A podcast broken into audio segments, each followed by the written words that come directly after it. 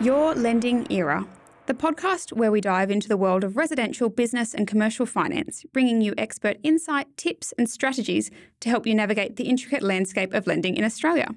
I'm one of your hosts, Jessica, and in today's episode, we will be discussing how you could use your equity within an existing property to purchase another, such as an investment, a commercial, or a new family home.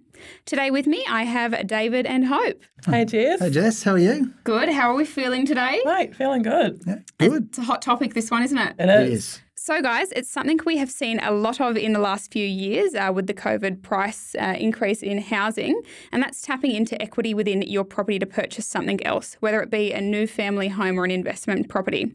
But let's go back to the roots of this whole concept. What is equity and how is it actually determined? So, a lot of my friends and people not in the industry Yep. um, that aren't familiar with these terms say to me, Hope, what does equity even mean? And I just tell them really simply it's the gap between the existing debt on your home and the value of your property. So, if your property is worth a million dollars and you've got a home loan for 500000 you've got $500,000 worth of equity. Oh, beautiful. Half a mil. And am I right in saying that the equity within a property being determined, that who determines the value of that property? So valuer, bank valuer, will will jump in and do that. So um, usually a bank valuer will be appointed, either online valuation or, or bank valuer, and will actually go into a physical property inspection. Yep. And they will come up with comparable market sales to determine what that property is worth. Then obviously, as Hope was saying before, minus the loan amount, and that tells you what your available equity is. The classic that I get is, oh, I had this real estate agent come out and appraise my home, Yes. and they said it's worth 1.5 million, and I'm like, um, well, we've just done a bank valuation; it's coming at a mil, so I think we'll work off that. Okay. Yeah, okay. So it really is not not necessarily determined off what you think the property is intrinsically worth, um, but it's a certified valuation. Yeah, Correct. correct. Okay, beautiful. And at what limit does equity run out in a lending sense? Can I borrow all of that five hundred thousand dollars, or Well, um, ideally, we want to cap it at about 80%, right? Okay. So 80%, you can usually extract equity up to 80% without incurring lender's mortgage insurance. Yep. In certain instances, you might push that a little bit more if there was some specific need to, but that would incur lender's mortgage insurance. So um, the other important thing to remember is your equity changes all the time. As you were saying before, you know, COVID, everyone had this, you know, boost in their equity, but it falls as well. So, you know, it's really a snapshot in time. Whatever your property is worth at a given time, um, that's the equity that's available. So, we're quite often at the moment getting clients coming to us going, Well, I'm not sure what my house is going to be worth next year. Can I get my equity out now? yeah, okay, Um, because they know their equity will be l- potentially more limited next year if their house value goes down by, say, 5%. Okay. And is that why you would recommend generally to keep it strategically placed at only eighty percent to protect them with that twenty percent buffer? Yeah, it just gives them a bit more sleep at night factor as well, um, but also makes the bank sleep a bit better at night, knowing that there's a bit of buffer in there. Yeah. um, and and hence, if the bank sleeps better at night, the loan application's easier to get approved. Yeah, okay, beautiful. And in terms of actually getting access to this equity, can I use my existing lender? Does it have to be a new lender? How would it look visually? So visually, the way that we normally do it, and I've had people come to me before and say, "Hope I want to access my equity, but I don't want to change my loan, and I don't want to sell my property." And I say, "Well, unfortunately, those are the only two ways that we To can get it. to to access the equity." Yeah. Um, so the way that we normally do it, so if you were doing it to upsize your home Mm-hmm. and retain the current property as an investment, um, we would refinance the existing debt over to a new lender Yep. um, on an investment loan, and Yep. then we'd have a second split for the equity release, which is used as, as the deposit, ideally the 20% deposit plus the stamp duty and costs for the new purchase, um, Okay. and that would be completely separate. Okay, so there would essentially just be, like you said, two loans, one for one purpose, one for another. Another, yeah. Why do we separate them based on purpose? For tax purposes, Uh, to keep it nice and clean for the accountant, Oh, okay, and to we've got to maximise tax deductibility. I don't know if I can say that because I'm not an accountant, but that's why we do it. that's what we do. It. Yes, we can. Hope is definitely not an accountant. We'll make that clear. But, Please, uh, no one sue me. Beautiful. Okay. And now, Is am I right in thinking that you can still access equity from your existing lender? It just may be looked at differently. You may have to switch your other loan and do all of those kinds of things. Yeah, you can do some kind of internal refinancing and some shuffling. So, Yeah. you know, I've got clients that have been with, you know, a bank since they had a dollar Dollarmite account or something when they were a mm-hmm. kid and they're just entrenched, you know, that's where all the kids' accounts and stuff are. Yeah. So it doesn't necessarily have to require a full refinance and switch. Um, it, it can just be an internal refinance. Yeah. And we can use that same lender's lending products to move the existing home over to an investment loan, Yeah. take an interest only term, and then do an equity release on owner occupied, and then use that as the deposit for the next thing. Infinite options, really, aren't there? Yeah, yeah, correct. Okay, perfect. And now that we've, okay, I've had someone come out and value my property, I know what my 80% limit is, I know how it's going to look. How do I go about actually going ahead and getting access to that equity to say, let's use the scenario of an investment property? I want to go and purchase a property. What are the steps that I have to take to get that happening? Yep. So once you've got your valuation and determined your math and numbers, Yep. um, then it's a loan application. Okay. So we submit the loan application. Uh, we leave ourselves plenty of lead time. So, you know, don't try and put in your loan application and try and get the funds to use as a deposit on a property next weekend. So, plenty of lead time. Put in our loan application. Give us kind of four to six weeks to get the access to the new funds, uh, and then the new funds will become available at the loan drawdown circa four six weeks. Yep. Um, and those funds are there available free and clear, right? They can either be deposited to an offset account or they can be in redraw against that loan. Yep. Um, so what I sometimes say to clients is if you want to visualize that, imagine that you're going, your equity that we're getting is like a big credit card. Right? It's just kind of sitting there. You haven't used it. You can draw down on it whenever you're ready. Ready to rock and roll. You might never draw down on it. You might draw down on it next week, but it's ready. Yeah. You know, and that's the important bit. Just get yourself ready. Okay, beautiful. And in terms of um, getting that process started, am I right in thinking that the application would actually be a little bit of like a three stepper? Because would the bank factor in the new change? Like if I'm buying an investment property and we're talking about affordability, I know we've spoken about the four to five times debt to income ratio.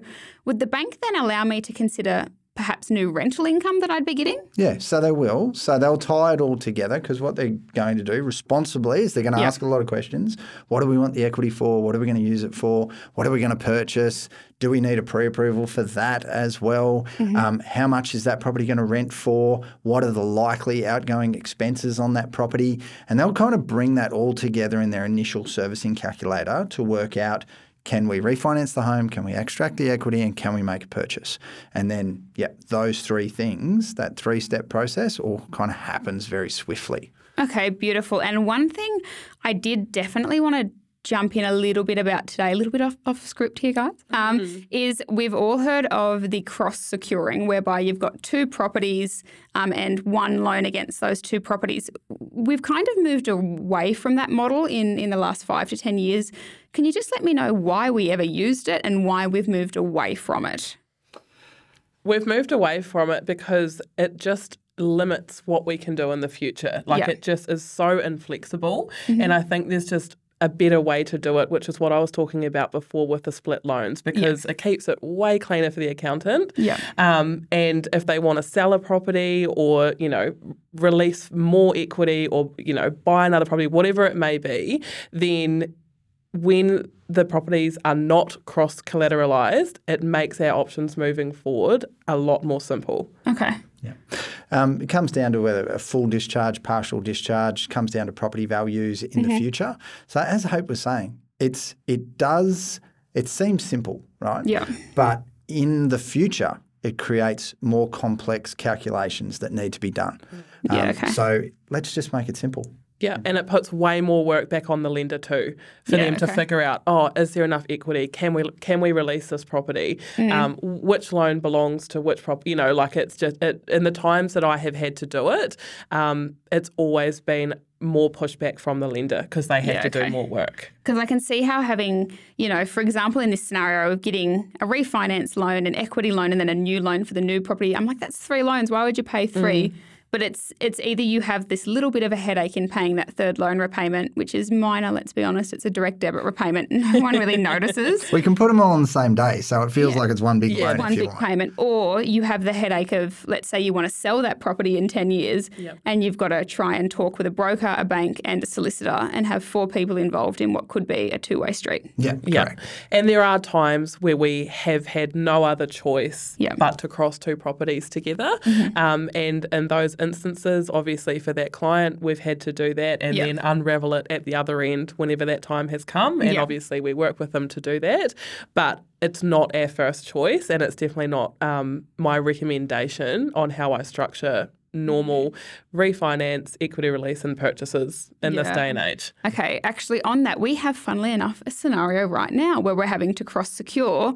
But I know that David has already set in place like a five to 10 year plan. Yep. Can you tell us a little bit about that? So it's really, if we are going to cross secure, it's Yep. really a case of, well, how do we get into this transaction? But Yep. we already want to know how we're going to get out of the transaction. Yep. What do we think future values of properties worth? What do we think future values of those loans are going to be paid down to? What's our kind of exit strategy? Yep. What do we think our bank is going to ask us to do or close or pay down in the future? Yeah. So, you know, you think about that and you're like, well, that's, you know, how long's a piece of string? Um, you need to estimate how long your piece of string is Mm-hmm. Yeah. um, before you kind of enter into that structure. Hence why you don't do it too often. No. Unless you really have to. Yeah, unless your hands are literally tied like the properties. And there has been a time. Do you know the file I'm talking about? no. Oh, we'll talk about it after this. you will when I bring up the name. Um, but there was a time, I think three years ago, where they came to us with an exchange contract and we had no choice but to do it. So a well known person that you know. Excellent. Yeah, so there are certainly circumstances, time, and, and other mitigating factors that you don't have an option, um, particularly actually when there's an unacceptable security. I know that sometimes you can't uh, actually give a security title to a bank for some reason or another.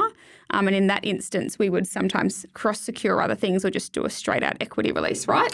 Yeah, correct. So sometimes you might, you know, cross two or three properties to provide enough equity to take one loan to go and purchase Yeah. A, a security that is not acceptable to the lender. Mm-hmm. Um, so we're doing one at the moment that's you know three was it three hundred and something acres. Yeah, it's, it's not massive. agricultural. It's not residential. It's not rural res- residential. It doesn't have a livable house on it. Yeah, so from a- right. yeah, and it's literally in the middle of nowhere with no power or road access or Why something. Why are so they buying this? it's a weekender, but um, It'll be good in the three to five years once Yeah. they've got the house on it. So, so that currently is a, a property that the bank, this particular bank, says, look, I just, I just don't want it. No. Like, I, I understand you're going to give me the title of a property as security that is, you know, worth some couple of hundred thousand dollars, but Not for my, me. my policy is that I want it. Um, Yeah.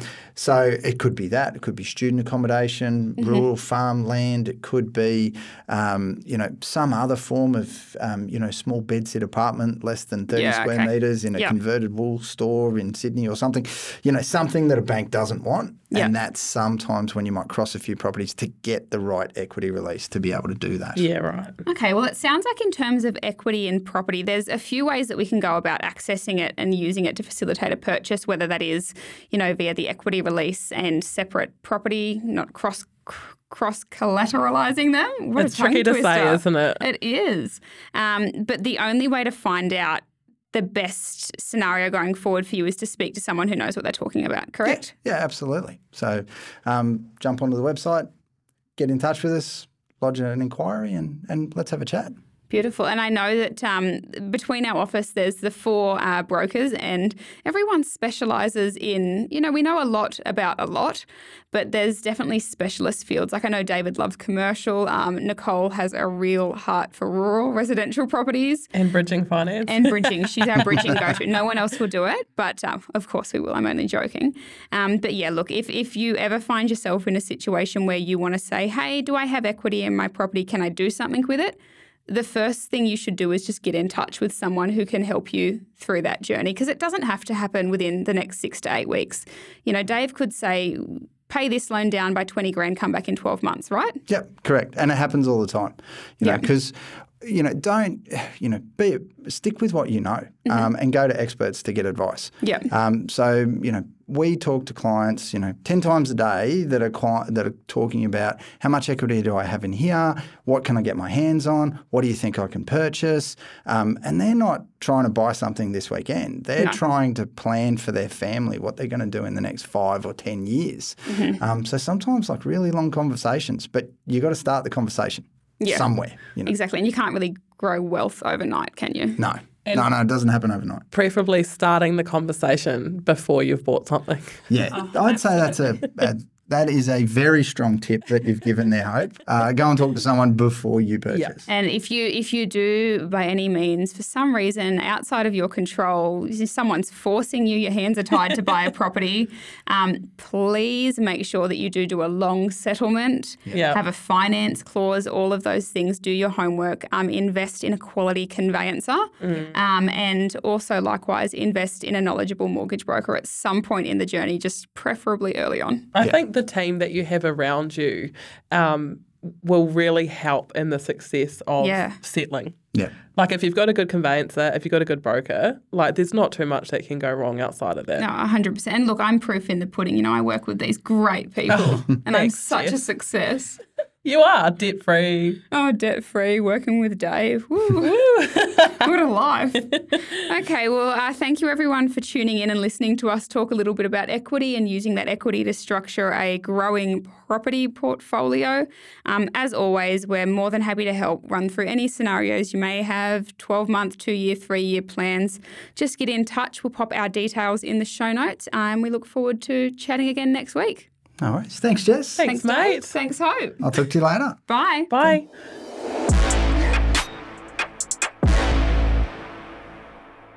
We acknowledge the traditional owners and custodians of the land this podcast is being recorded, the Ngunnawal people. We pay our respects to the elders of the Ngunnawal people, both past and present.